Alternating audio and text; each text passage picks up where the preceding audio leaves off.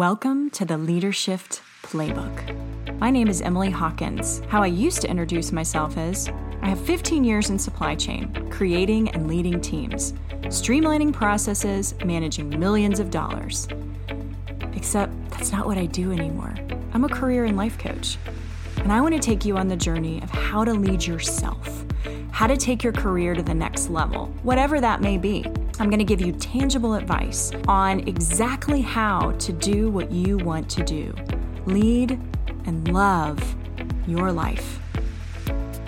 I want to talk today about something that you may say is a strength, or you may say this is your weakness, and you're kind of bragging when you say it's your weakness. But I'm here to tell you that it is not something to brag about and it's not something to be proud of. And that is being a perfectionist. So I want to dispel the myth of what being a perfectionist really means. So, if you are interviewing for a job and they say, What is your greatest weakness? and you say being a perfectionist, you are probably humbly bragging about the fact that you are very detail oriented. I don't look at it that way. I actually see it three ways. And I'm going to tell you about three things that perfectionists embody that are scary. And I'm also going to give you tips on how to work through these issues. So, I have worked with many perfectionists. I have been a perfectionist. I am definitely a little bit looser since owning my own business, having children, being married, all these things have made me move away from these perfectionist thoughts and behaviors. And I want to talk through that. So, when you tell people that you are a perfectionist, that to me means that most likely you're a poor time manager. So think of the friends that you know of that are perfectionists. It means they're going to spend obscene amounts of time on something that really shouldn't take that long folding laundry, organizing the kitchen, uh, getting your kids ready to start school, uh, you know, any of these things where they have to go through so many steps and they get so bogged down in the process. I would even say project managers or people who are over a team of people that are terrified of everything going wrong. So they get stuck in analysis paralysis, is what I call this. So we can't launch until this is absolutely perfect. And so what they do is they get mired down in the things that, yes, of course, it would be wonderful if every single thing would be perfect, but they're missing the forest for the trees. Should it be absolutely positively perfect? Or do we need to honor our commitment of time? And time to the people that are on the team, time to the clients that hired us. So many time commitments there. So you may know this perfectionist because when you invite them to dinner, they're always late. When you have them in a meeting, they're always late. And what does that say really to the people that you are letting down? What that says is you don't care about their time. And you don't even realize probably that that's what you're doing because you're so stuck in perfectionist land of we've got to get this other project right. I'm so sorry I was late. I'll just say I'm sorry. It's fine. Instead, you need to honor your time commitments. And I would put alarms on your phone about 15 minutes before something needs to start where other people are involved. And the reason I want you to do that is because you need 15 minutes to finish up what you're working on. Does it mean that you're never coming back to that item ever? No. But it means in order to honor the next commitment and the people involved in that commitment, you need to wrap things up now.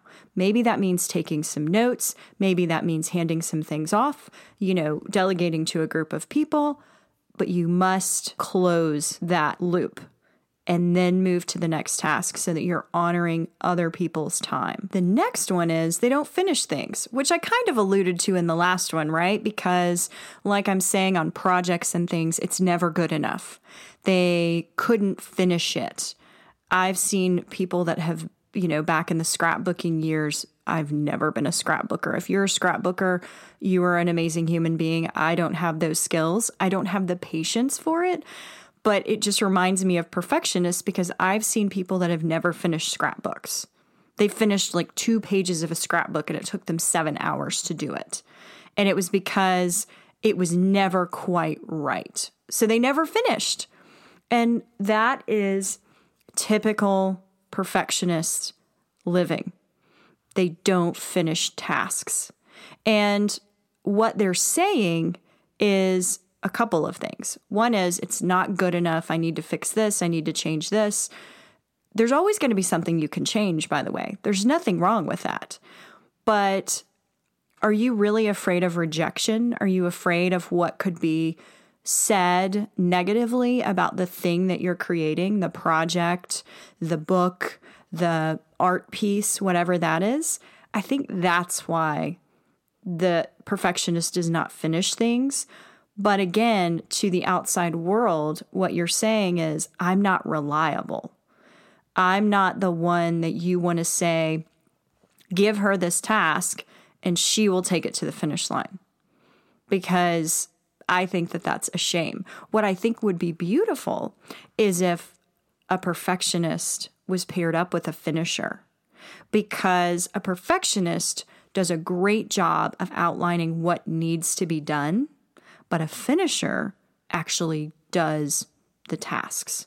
So in the game of baseball, there's the closer, right? The the pitcher that comes out to finish the game. That's what you need. I believe that finishers and perfectionists really should work as a team. Now, they're going to hate each other.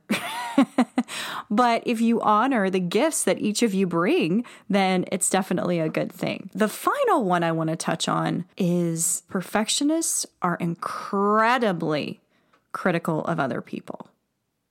And if you've had a perfectionist boss, you know exactly what I'm talking about.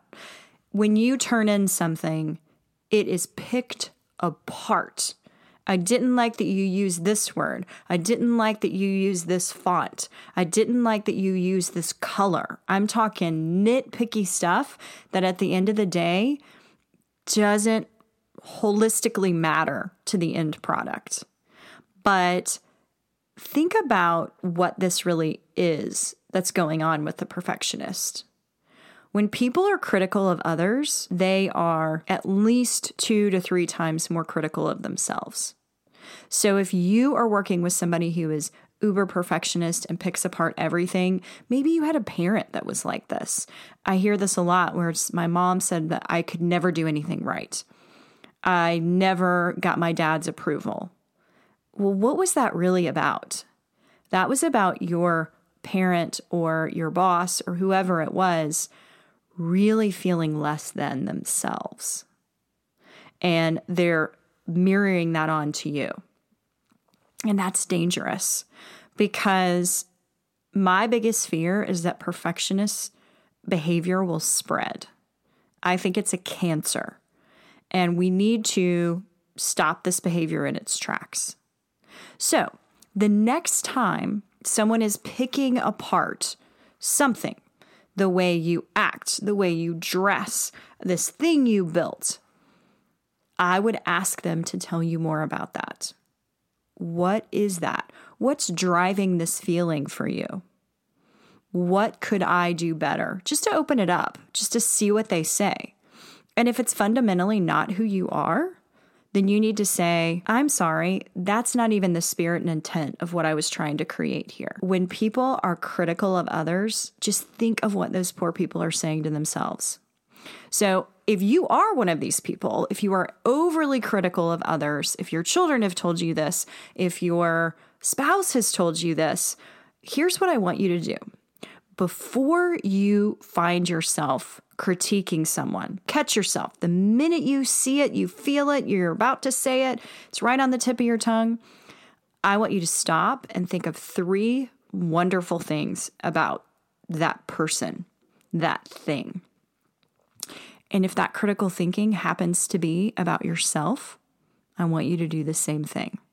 So if you are thinking critically of an employee, I want you to think about three amazing things that that person brings to the table. And trust me, I've dealt with bad employees, I've fired people. I understand this can be difficult. It can be that they're a great dresser. it is okay. Just get your head out of critical land because it's really important to share positives with people. Wrap it in a little sandwich for them, is what I like to say. So start with something they did really well. So let's pretend that you have somebody on your team that created a report and you feel like this report was just half baked. It's not good. It was not researched well. You can tell they threw it together. It's sloppy. So they send it to you, and you can say, Thank you for bringing this to me on time. That was great. What I would really love to see more of is, and then point out the areas that need a little more researching. Talk about ways you can help them with that. Oh, you can use this database, you can do that. You're teaching them how to fish here. And then you're going to end with, I love the font of this. I love your thought process here. I love whatever it is, something else. I love your attitude on a daily basis. Whatever it is, I want you to bring that to the table because instead of walking into that meeting and saying, I don't like this, change this, you threw this together. It's so obvious you threw this together. You don't have to be that blunt. You're going to put that person on the defensive, you're going to turn them off, and you're going to extinguish their fire. Now, I am sharing this because I'm a recovering perfectionist. I'm raising my hand. Hello, my name is Emily, and I'm a recovering perfectionist. I did an amazing job of taking people's flames. I had a team of people at one point that I might as well have had a revolving door in my office. They would walk in, I would get them excited, and then I would dash their dreams with my perfectionist attitude. One was I expected so much out of others because I've always expected so much out of myself. That's just who I am. I also put a lot of significance in who I am in my work product. Now, that is a dangerous game to play because you can't really control that. And understanding that my personal significance can be independent of my work product was key for me to understand, but it took me a while to get there. So, in this perfectionist land, when I started managing people, the reason I was using them up so fast is because I was breaking their everything they were doing apart. Why didn't you do this? Let's talk about this. Could you finish this? I need this. Could you do that? And I wasn't saying, Thank you. This is great. You saved me time. You are an amazing human being. I'm so glad you're a part of this team. You add a different perspective that never even crossed my mind. You are making this team better and stronger. I realized this after a very hard season of really reevaluating myself and trying to figure out what it was I wanted to do. I read about 26 books to figure this out. Every book told me it was my fault, which was a really hard pill to swallow. And I had the amazing opportunity to change. And we all do. I don't care if you are 25 or you're 75, you can change. And I decided I'm going to dramatically change how I manage people. And in that process, everything I'm telling you today, I turned around. I put those reminders on my calendar and was not late to meetings. I honored the time of the people that I was meeting with and the people I was about to meet with. I finished things. In fact, I involved my team and created ownership so that they helped the team finish things. And I stopped being critical. Now, did I have hard conversations? Of course, but I had them in that sandwich method because I never want somebody to feel less than. I want them to feel better from the time that we've spent together. Did you love what you heard today and you want more? Sign up for my weekly email in the show notes. You can also follow me on Facebook or LinkedIn by simply typing in Emily Hawkins the number four, the letter U. If you'd like to follow me on Instagram, it's at ehawkins28. I'll see you here next week.